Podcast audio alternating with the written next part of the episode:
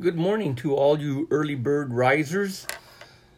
This is the first of a series of morning devotionals. We want to call them golden nuggets, food for thought and imagination.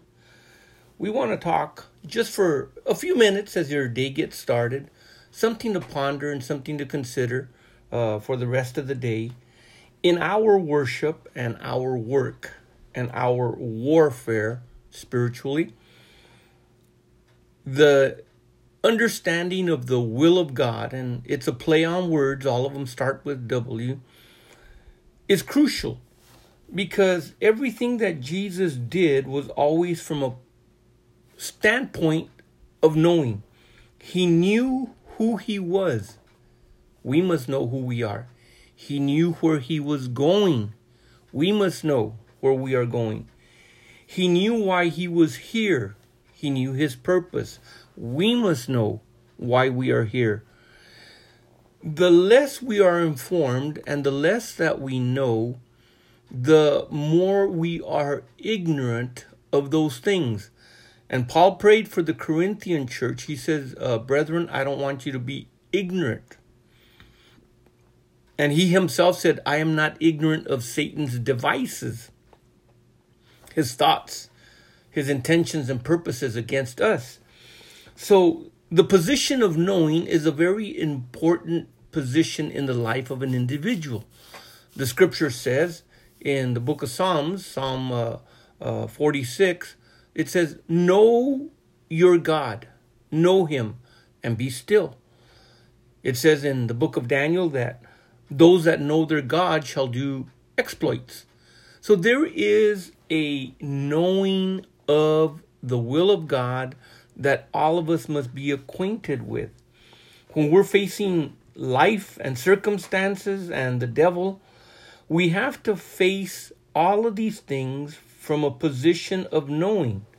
Knowing what is our position in Christ, where we stand, and why we stand there. It is important for the believer individually every day to be acquainted with what is it that God wants him to do. The scripture says it is the will of God that we should thank him in everything, in the things that we are going through in our lives at that time. Not thank him for the thing, but thank him in everything that we are positioned in, because we know that if we are in his will, even the Holy Spirit himself will help us pray and intercede according to the will of God, according to the book of Romans, chapter 8, from verse 26 onward. So these are things that are important. In the book of John, chapter 13, verse 3, Jesus, knowing that the Father had given him all things into his hands, and that he was come from God and went to God.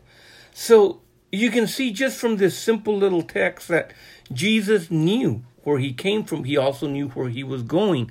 That gives you a great advantage every single day when you wake up, when you know that you know that you know. You know why you have woke up. You know what your purposes are. You know why you were created and why you exist to worship and praise God and magnify Him and glorify Him. So, in our worship, in our work or our ministry, uh, not necessarily our job.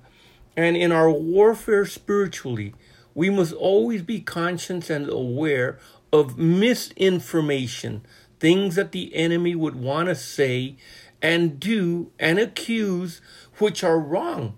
And we have to be careful not to believe these things because then our position of knowing is compromised. I pray that today, as you go about your day, that you consider beginning to know and face everything from a position of knowing that you are a son of God. You have been born not by the will of man, but by the will of God Himself. And if we have been born by God, then we are in His will. It was His will for us to be born again. But then there's those things that we have to seek Him for, search Him for on a daily basis and this is where prayer comes in. Lord, order my steps.